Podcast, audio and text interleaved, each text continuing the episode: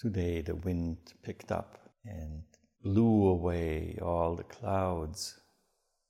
We had some sunshine, but now at night we have a bright moon shining and an open sky,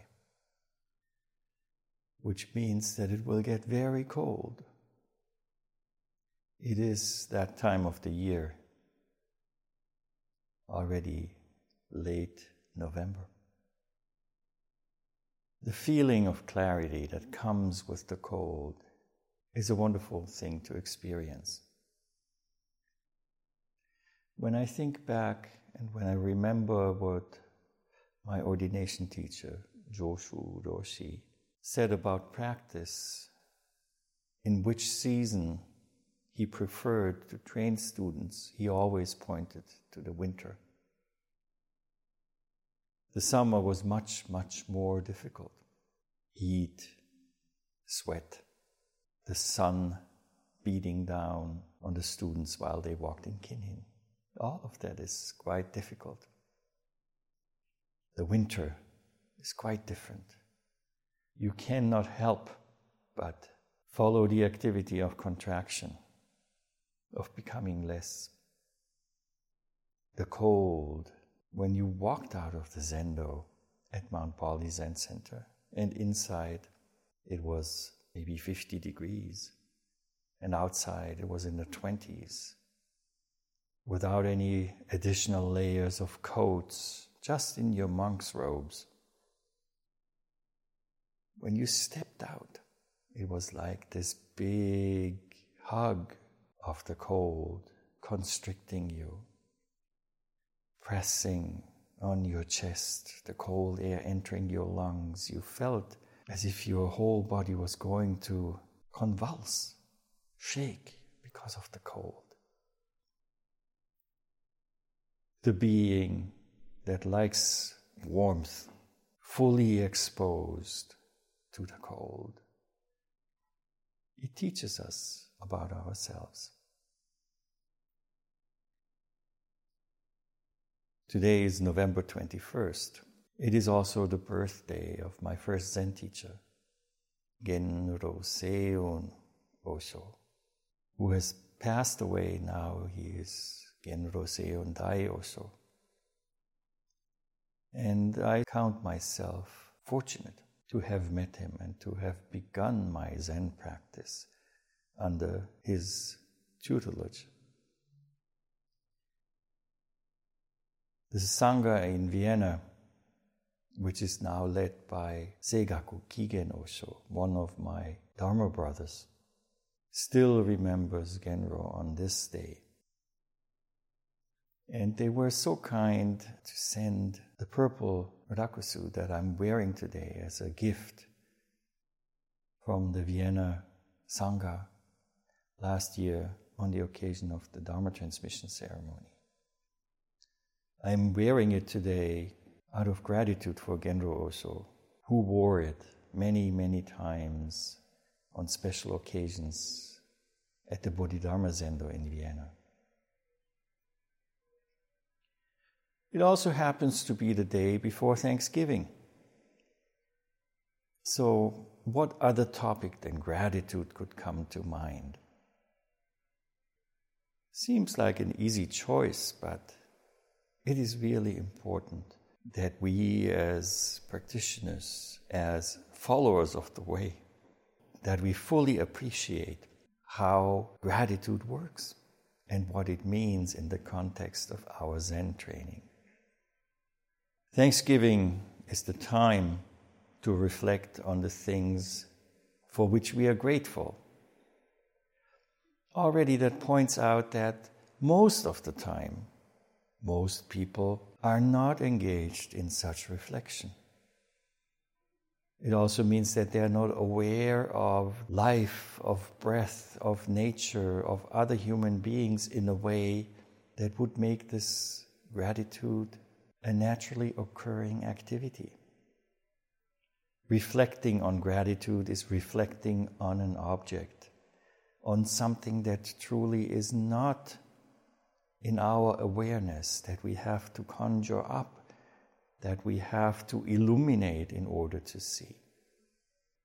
Of course, it is important that we know what gratitude is and that we look back in our personal history and that we look at the current moment and find the things for which gratitude develops. The important point that I want to make tonight is that gratitude is not a thing, it is not a concept, and it is not just a static kind of feeling. That might be momentarily so that we feel gratitude as this nice, fuzzy, oh, I'm so grateful feeling. But for a Zen practitioner, that's not enough. Let me point out how similar it is in the process of this practice when we talk about awakening. Awakening itself is not enough. It is just the beginning of our practice. Awakening or having an insight into a specific aspect of our being is a wonderful thing to have. It is difficult to come by, but when we have an insight, when we awaken to a specific truth, then begins the real part of the practice, which is living up to that insight that one had. Seeing through and seeing into and experiencing is important, but it is the mere beginning of the core of the practice. Realization comes before actualization. So when we reflect on what we are grateful for, we realize gratitude. But it has to become our daily activity to not just realize it, but to actualize it and to live according to it. Ho on suru in Japanese is often translated as requiting beneficence. All the wonderful things that have been showered upon us by the universe, by our fellow human beings, by our parents, by the teachings of the Dharma. But the requiting part is the actual work. Like awakening is the prerequisite to an awakened life. I like the word thanksgiving because it is not as static as gratitude. There's the part of giving right in there. Giving thanks is one thing, living thanks, always giving it with every breath, is true presence in the moment. Waking up in the morning or waking up when our self arises after samadhi. And the natural power, the natural energy that flows out of that is true gratitude, true thanksgiving to live our lives according to our insight. At some point in the past, somebody told me this metaphor that when you read about Buddhism, it is like reading the menu in a restaurant where dishes are served that you don't know.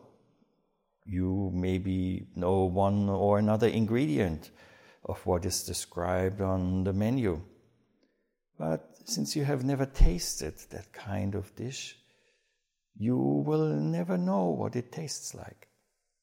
You might go home if you just talk about it, and somebody else who had eaten that very food might be able to relate through your recounting what it said on the menu. But you yourself, you would not know. I really liked this metaphor because we have to go to the end of it, following this example of the restaurant. You get your dish, you eat it. Now you know. Then comes reality, like it is in life. You know what's next? You get the check. You have to pay for it. And that is true in this practice as well. And what you have to pay for it is here. In this case, you have the responsibility to live up to the insight, to the awakening. You have to give thanks. You have to dedicate your life to being fully present. That is practice that never ends. Should you ever encounter a teacher who tells you that there is an arrival, some kind of point or state that we can arrive at, be very careful. In the Zen tradition, there is always 30 more years of practice and about what anyone might have experienced or might have realized or even might have actualized, there is always mizai. Not yet. Not yet. Giving ourselves fully, breaking the I am up and giving it fully away turning this world into a world of we, where there is no separation. Not turning it into a world of us and them, but opening the big heart of an awakened mind heart is the true actualization of giving thanks and of gratitude. Don't get stuck with the idea of gratitude. Don't get stuck with gratitude as a static feeling. Give yourselves freely. That is the way of the Bodhisattva. I give thanks to all of you for taking the time to come here and to work on this most difficult path. I give thanks to all the teachers in this world, to the teachers I had the great privilege to work with. Genro Seiun, Sasaki Kyozan Joshu, Shingesitsu Roku, and so many more who are unnamed. But as you heard, not yet. Not yet.